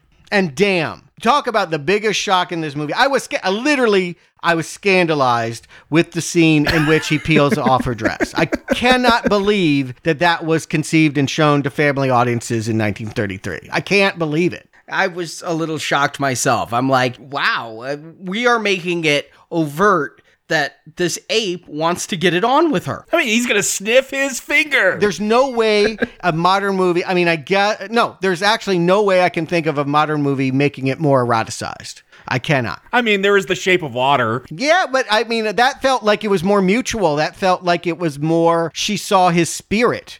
Here, I'm just like, this is animal lust. You're saying this is one sided, yeah. And I want to look away because this is sexual assault being sold here. And I guess I always felt like at some point in my mind when I thought of this movie, Fay Wray kind of fell in love with him too, that she consented. I think that's the 70s one. Okay. It's also the Peter Jackson one. That was the shock watching it this time is Fay Wray is never into this ape. No. Like she is just screaming the entire time. And yeah, I get that she has a memorable scream, and that's what they want to sell here that Kong is terrifying. But since, yeah, we as modern day people are not terrified in the same way, and this is a slow moment, this is a moment to have an interaction with the Golden Bride. Yeah, what is it to be a bride of Kong? They could have done a character moment here, but it, a pterodactyl blows in, and we get a lot more stop motion. He does that finishing move again, though. I'm going to be looking for it in every Kong movie. Does he always crack open the jaw? To the jaw, yeah. And this gives Driscoll a chance. He was the one that didn't fall down from that log. So he's been able to go and sneak into that cave as well. And what, they're going to try to climb down a vine into the ocean, and Kong's onto him, but they still get away. But at this point, we've had about a half an hour of action or so after 40 minutes to get to Kong. I would honestly be okay if credits rolled at this moment. I'd be like, I mean, it, it is a full adventure movie. You went to the island, you went to the heart of darkness, you found the beast, you escaped the beast, you're back to the boat. But this movie has another trick up its sleeve, and I do think it's this extra trick that does make it a classic. Yeah, if you end it here at the island, it is some monster movie from 1933 that you can't even find today. Like, it is not King Kong until he goes to New York. And even The Lost World, which again was made eight years before, brought one dinosaur back from the dinosaur island to run around London. And it was a Bronto. Again, what do these filmmakers not understand about herbivores? T Rex always go with the T Rex. oh, yeah, he's the winner. He's always the one the kids like most. But yeah, we're going to have Denham use one of those Chekhov's gas bombs. He only needed one, which was a surprise. Well, he could have blown up the whole city, remember? So he only needed one. Let's load him on the boat. I wish I'd seen that scene. Hold that thought. There was a whole movie planned, but we'll talk about it next week. But cut, we're in New York. We got the ape there. Yeah. Actually, we're still in LA. One of the charms I had about living in that city is you can always see places you recognize from movies. Like now, like, oh, that's really what it is. That's the Halloween house. Mike Myers' house is actually down the street from the Elm Street house. All of that kind of fun movie trivia stuff. They're not at Broadway, they're at the Shrine Auditorium at USC campus. I know it. I've seen many concerts here. Yeah, they shot a lot of this island stuff at Catalina Island, just off the coast of Los Angeles. Disguised well, but uh, you can still see this stuff today. Did it have like a hundred foot ceilings in there? Because I did wonder how they got Kong in this auditorium. I read that it was supposed to be Madison Square Garden at first. I could believe Kong would fit in Madison Square Garden. Yeah, it's that big. And, you know, in our mind, you know, like they walk up to the footprint and they're like, look at him. He's as big as a house. Think about that. That's not that big, right? I mean, he's 18 foot tall. By comparison, Godzilla is 50. Yeah, which is the whole reason we're going to get Skull Island because they need a bigger King Kong. Well, the scale, I think, fluxes around depending on what shot they used. The press release put out at the time said he was 50 feet tall, and I don't know how tall he is compared to how many stories of the Empire State Building, but I think based on what they wanted it to do. They said that the bust they built, the actual articulated three person puppet head, was scaled for 40 feet. Hmm. I, it sounds to me like they wanted it to get bigger and bigger as production went. When you look at what they talked about, most of the movie, he's spinning it at 18 feet. And then they definitely admitted at some point when he got to New York, they wanted him to be able to reach up and touch those elevated train tracks. They made him 24 at that point. So he's a, he's a grower, right? I mean, he's eating his vegetables. So he grew a little bit on that boat ride to New York. Yeah. But he could get into most big movie palaces or auditoriums to be exhibited in chains. And this they had a different take on how this was going to go. Originally scripted, they had a much more complicated story about how Kong was sold into a circus run by this female lion tamer. And she was jealous of Anne, and when Anne is asked to come out and introduce Kong to the audience, she resented the fact that Anne got more press than her and people thought that she was more important to the story. So she put Anne in danger. She stuck her in a tiger cage, and that's what made Kong get so mad that he broke out. And here, they want to say that it's the press, the hype, that Kong just doesn't understand flashbulbs on cameras. Most millennials probably don't either, but yes, cameras used to have to have exploding flashbulbs. I think they actually have those now on like retro things you can buy at Best Buy just for that feel. But the way it plays, I'm not sure if it's the flashbulbs or if it's that they're taking pictures of Driscoll with Anne and they're about to be married and he's jealous. I said in my plot summary it was the flashbulbs, but I'm torn. I almost think it's a jealous rage. I think it's a little bit of both. Yeah, they do say he thinks that Anne is in danger because of these flash bulbs and he's trying to save her. I don't know if it's quite jealousy. Again, it's very weird that all of a sudden Anne and Driscoll are going to get married because who cares about these two really and the relationship that hasn't been really built up at all. But I take these people's word for it that Kong was trying to protect Anne because that's what it seems like he's been doing this whole film. I don't know. Maybe it's just, again, my reading and what I'm paying attention to. I think he gives Driscoll some serious side eye when he's in those chains. It has to be love, or maybe lust, or we can talk about definitions of love and power and rape and what have you. I don't want to. I want to have that conversation right now. But eh, he's very specific. It's not any golden woman would do. There's tons of them in the audience. Later, he's going to grab the wrong one and hurl her down in a horrifying moment. And that's horrific in that scene. I could see why that was one of those edited scenes that got cut when it got re released at some point. I could not believe that woman just like casually like being pulled out of her bed and then tossed down to the ground below. I must have never seen that scene because I didn't remember it, and when I saw it, I was just I was stunned. That got cut. That's one of the best scenes in this movie because it's so stunning. But yeah. yes, the censors after Hays Code was informed. Anything that shows death was pretty much cut. Yeah, like when we see when we see Kong rampage in the village on the island and step on people all and eat people, all that was cut. Yes. Yeah. Ah. All the good stuff. All the stuff yes. that every five year old would want. They were not allowed to see when the movie was re released in the late 30s, 40s, 50s. 50s. Well, the stuff in the jungle, it's fun because you, I mean, he's supposed to be dangerous, so you need to see kills. But when he grabs that woman and just is like, not you, and flings her down, I mean, that is a moment. Not good enough. Yeah, that was shocking. And it's worth pointing out Fay Wray is not a natural blonde anyway. She's wearing a wig, but I guess he's got a type, and it's specifically her,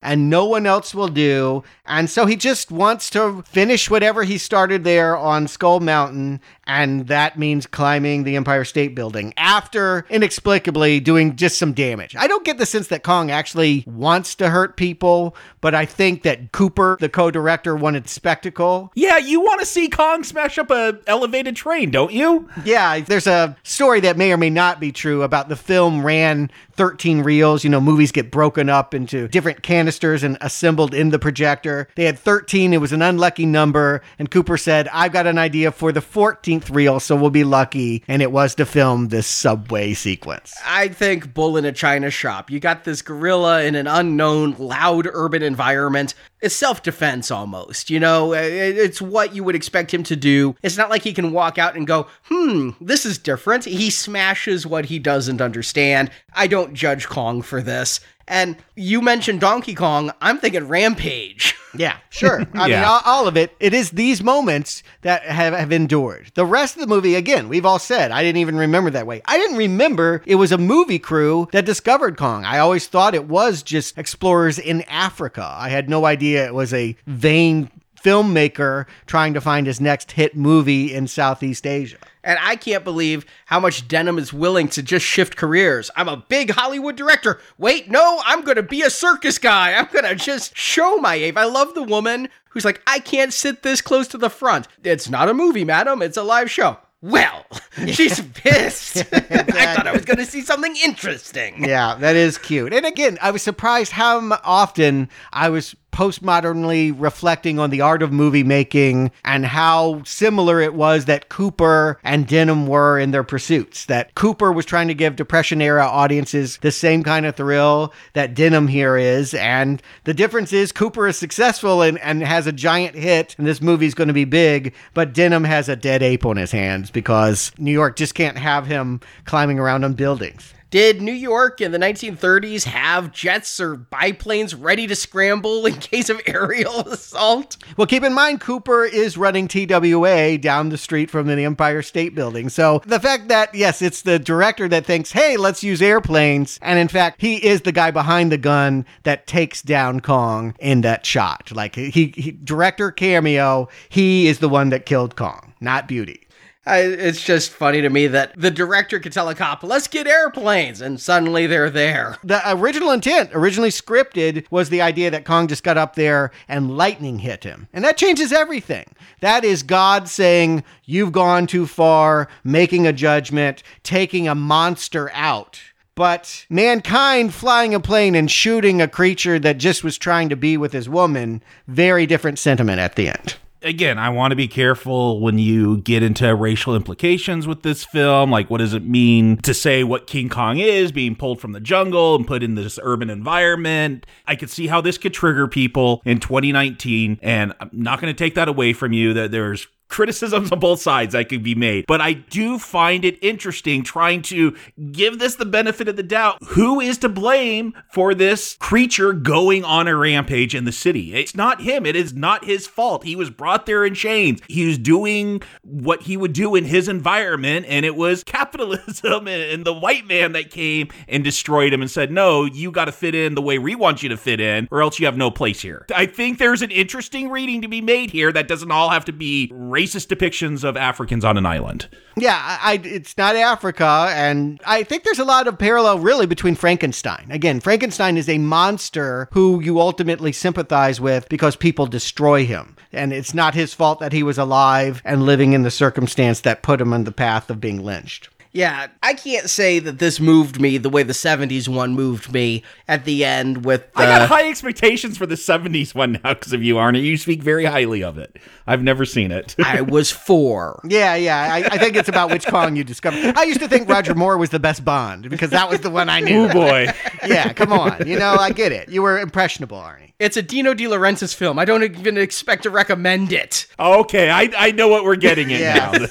but I at the time, but I did cry for Kong back then. Here, because of the biplanes, I find it cool looking that you got the biplanes and him swiping at them. I feel really worried for Anne that she's gonna fall off. I mean, how do you get down from that height on the Empire State Building? There's a ladder right there, and I'm watching this with Marjorie. Marjorie's like, "Why didn't she just climb down the ladder?" I'm like, "Cause there's a giant ape there. You're afraid to move." Yeah, and again, uh, what did she want? She ends up being very much a prop, something in the background. You really don't want to look at the people shots when you're watching the stop motion characters. It's all about watching Kong fall. And again, I will dispute it then and now. Like, it is not beauty that killed that beast, it's greed. It's greed that killed that beast. the fact that he says it wasn't the airplanes, I'm like, no, quite literally, it was the airplanes. Tis beauty killed the beast. No, that would be Kong committing suicide. Like, I can't have you, so I'm gonna go jump.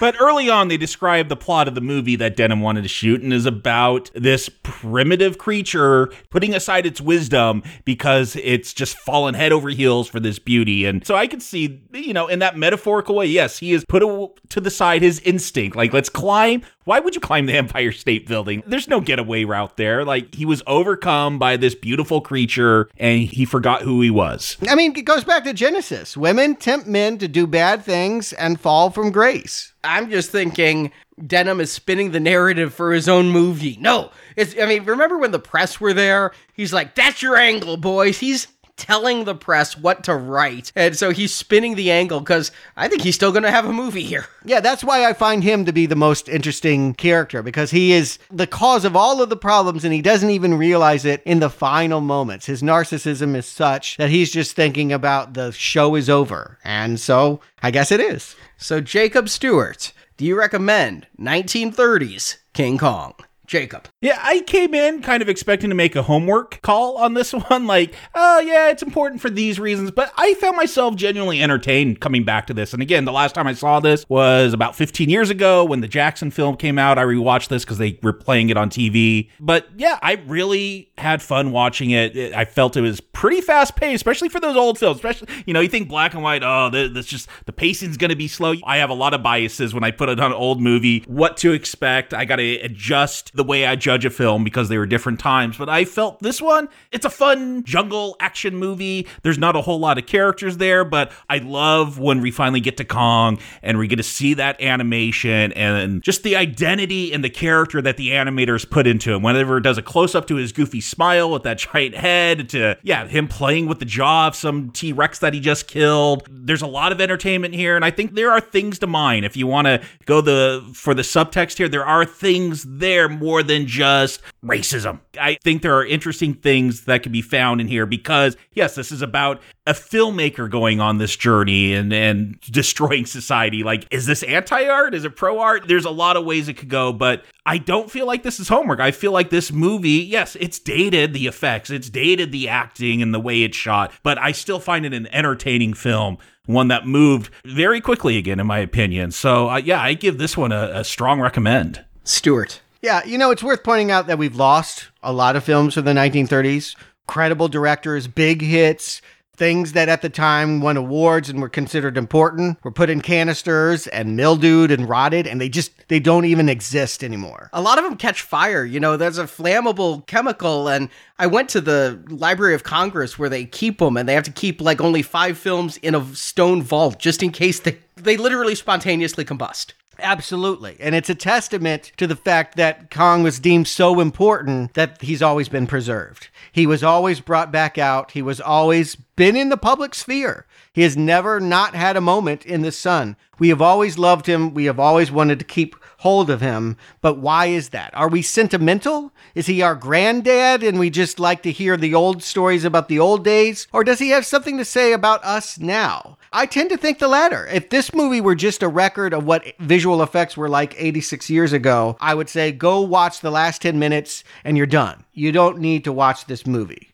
I think that despite the fact that this ape never talks, thank God, Kong has a lot to say about who we are then and now. First and foremost, it's a Depression era fantasy. I mean, think about being in abject poverty and watching the biggest building of all time being built and watching this poor creature that comes from nothing, the aspirations of thousands of Okies on his back when he climbs up there and is saying, just for a moment, I'm king of the world. And yeah, lots we've already talked about the cultural readings of racial politics and female exploitation. For me, I find that it's really mostly about the madness and hubris of the creative process itself. I find Denham really, really compelling. I'd really like to see how he's going to be portrayed in the later movies, whether he is more villainous or dangerous or repentant frankly. But yeah, what extremes do you go to to find beauty and to exploit beauty for your greed is a question I always find interesting and incredibly relevant then and now. So yeah, the T-Rex fight is good.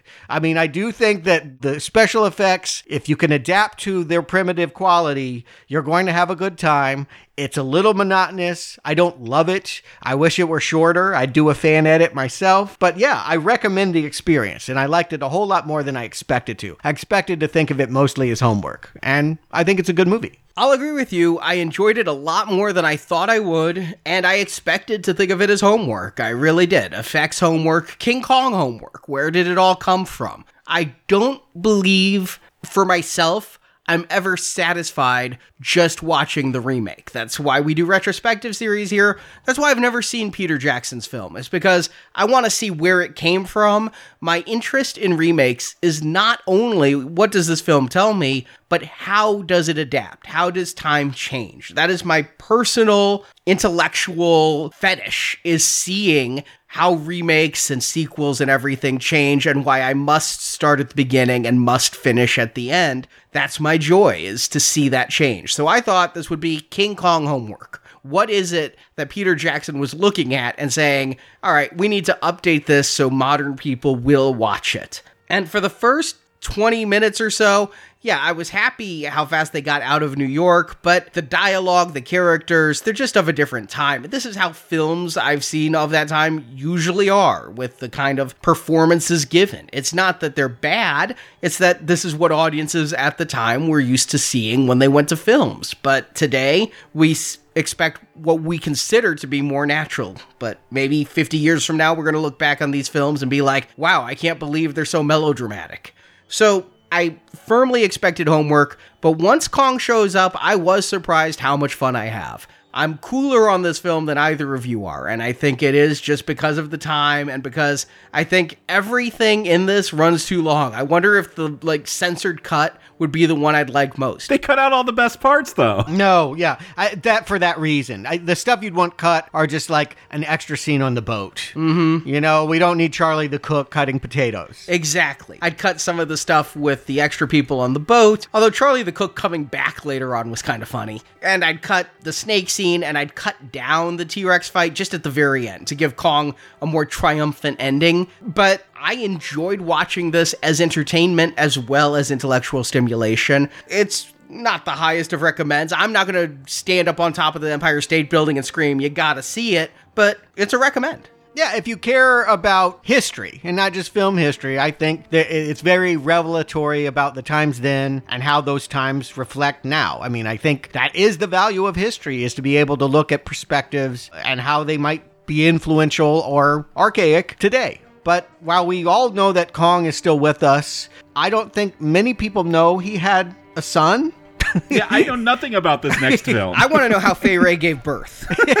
yeah, it was the deleted scene the Hays Code must have imposed that they've never found the footage of. It wasn't just fingering Kong was doing. Oh no, oh no. I do not know about Son of Kong. I can't imagine anything about him will live up to the reputation of his father, but that makes me kind of like him too. Let's see what he can do. Maybe it's unfair to judge him by those standards. We're going to find out. Will he be as cute as Godzilla's little baby version of itself? I love Godzooky, so yes. Godzooky, there yeah, it is. I'm with it. If that's what it is, blow your smoke rings and let's go next week. And in the meantime, we will continue to look at a modern ghost tale. The Grudge hits its third American installment. Remember this one coming out direct to video? yeah. It's, Oh, no. It's a little bit of Son of Ju-On, isn't it? It couldn't be quite good enough to join Sarah Michelle Gellar in the movie theater. It did go straight to tape, but hey, there are people in it you know. Shawnee Smith from Saw franchise and a surprise cameo from Star Trek Next Generation. I'll leave it there. So that will be this Friday. And also, if you want to hear some of our earlier bonus shows, we did a Cyber Monday sale. But in case you aren't following us on social media, and why aren't you following us on social media? You're missing out on things like this. But Uh, we have extended the Cyber Monday sale. It's now going to be the Cyber Week sale through Friday, where you can get some of our older donation podcasts through Podbean. Most are $2 or under, some are as low as a dollar. And if you want to subscribe and get the whole back catalog plus everything we do for the next year, that's hundreds of podcasts, about 300 podcasts. Normally, that's a $600 a year subscription. Cut it in half for Cyber Week, $300 for 300 podcasts. Hey, that sounds like a pretty good deal. I definitely think that, yeah, there are some very deep shows buried in the vault that I'm very proud of. I wish more people could hear. So maybe you can be one of them. Yeah, it's amazing to me to think how many years ago we did Return of the Living Dead or 28 Days Later or even Psycho. I mean, I'm- it's hard to believe Psycho was like our third donation drive way back in 2011. So there are over 250 bonus podcasts. Everything except the current donation drive is discounted. And it's just through Friday. We'd appreciate your support and hope you find some good podcasts while you're out there. And we thank everyone who has supported the show so far. Next Friday, we're going to be getting back to a retrospective that has been on ice for, boy, I thought it was coming out summer of last year, but it took a whole lot of special effects artists a whole lot of time to de-age Al Pacino and Robert De Niro so they could look like young men for The Irishman. This is Martin Scorsese's take on Jimmy Hoffa, starring two of the most celebrated Italian American actors of all time in all ages. It is a special effects picture just like Kong. These guys will be playing old men, they'll be playing middle aged people. Since we did that Al Pacino series of gangsters, we're connecting it to that gold level of 2018. And if you were a part of that, you'll get the show. If you want to hear it and you weren't a part of that, please consider getting up those podcasts. I really love many of those movies, and you can learn about The Godfather and Scarface. They are available for purchase. Yep, all over on our Podbean page. So thank you for listening to King Kong. We will be back next week with Son of Kong. And Jacob Stewart, thank you for joining me. Thanks for listening to Now Playing, the eighth wonder of the world.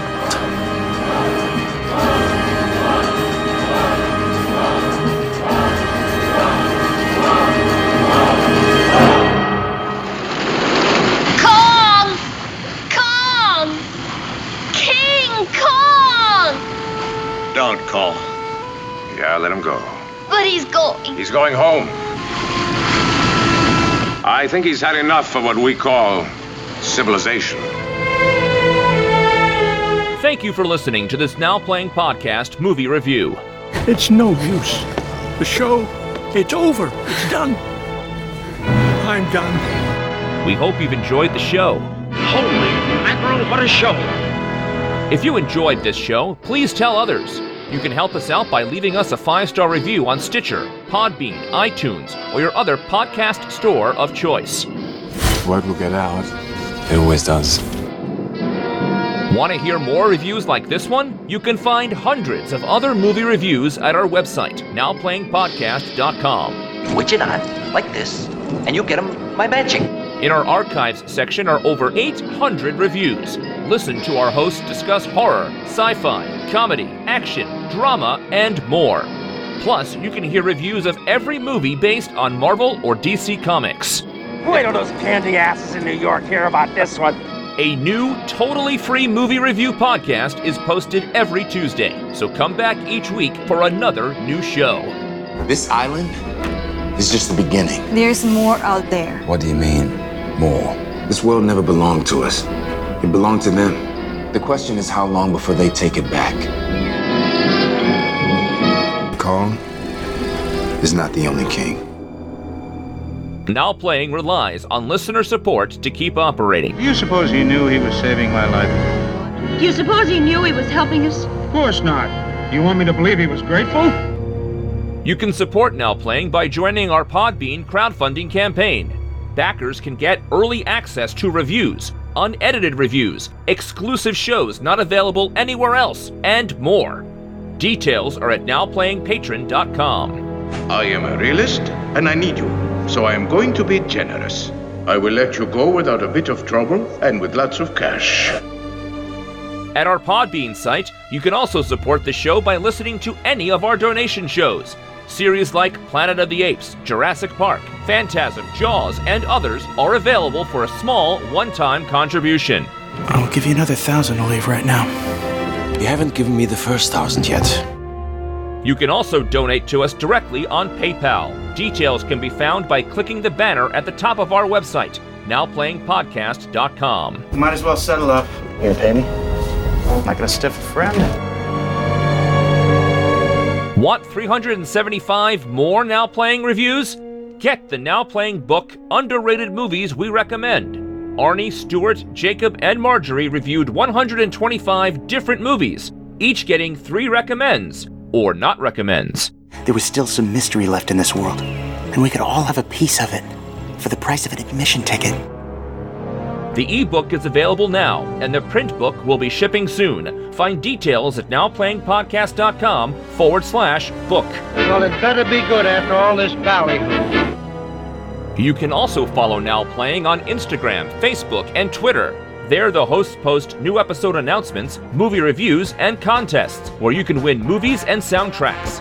Also, subscribe to us on YouTube for original video content. She could be hysterical, so come on, follow me. Now Playing Podcast is produced by Arnie Carvalho. I'm someone you can trust. I'm a producer. Believe me, I am on the level. No funny business. Associate produced by Jason Latham. Sure, no, I've been a big help. Now Playing is edited by Stephen, Heath, and Arnie. All hands on deck! Everybody on deck! Everybody on deck! Now Playing credits read by Brock. I can't tell when I'm talking or when I'm not talking. You're talking. Am I? Yes. I'm talking? Yes. Your mouth is moving. The opinions expressed on Now Playing are those of the individual hosts and may not reflect the opinion of Venganza Media Incorporated. If you feel it, you say it. It's really very simple. Venganza Media Incorporated is not affiliated with, and this podcast has not been prepared, approved, or licensed by any entity that created the film analyzed herein. You can't accuse me. You wasn't there. All movie clips and music included in this podcast are the intellectual property of the respective copyright holders. They are included here for the purpose of review, and no infringement is intended. We must not panic. If there is one thing we cannot afford at this time, it is hysteria. Now Playing Podcast is an exclusive trademark of and may not be used without the expressed written permission of Venganza Media Incorporated. You need to listen to us! We're not at war, Colonel. You're making a mistake. Your lies got my men killed. And you're gonna get us all killed. Not our fight.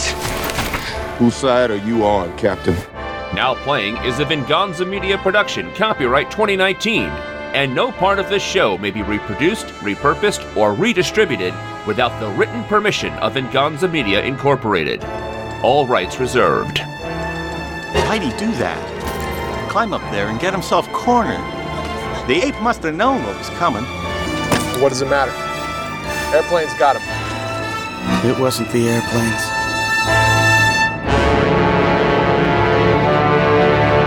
It was beauty killed the beast.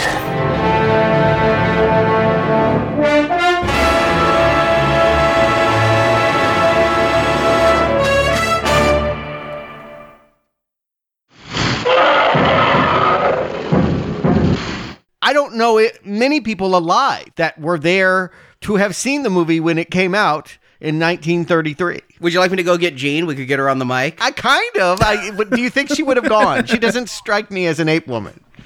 You're really going to do it? Yes. Oh, jeez. I said legendary, folks. Gonna get some tales about the depression. Yeah, that's what I fear we're really opening about up.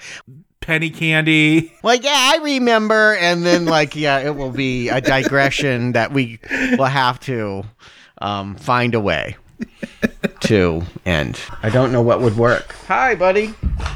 Speaking of beasts, you are kind of like Son of Kong. You're short, you're white, and you're ferocious, and no one respects you. Yep, that's my crotch. You got it. Okay, thanks. Is she coming? Okay. Did she ever see it? I'll, She said she remembers it very, very well. okay.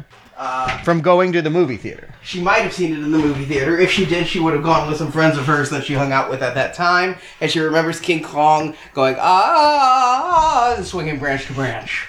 Okay. So that so that's Okay, so Tarzan. Thank you. Yes. Is that before or after the Martians invaded and shot up the cornfield and every 30 maybe a tornado came as well and whisked the ape back to Oz.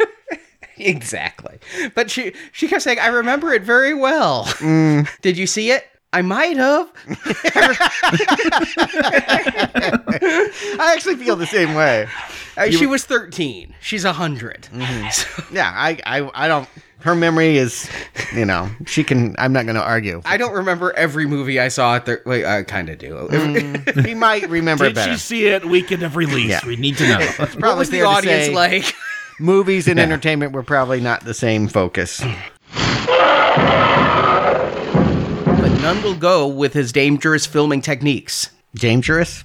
I like that term. I'm going to use it. Is that when you put a woman in peril? I mean, it's when you stand in front of a charging rhino and don't move, and the cameraman runs for the sh- to get away from the rhino, and you demand he takes the shot. I thought you said dangerous.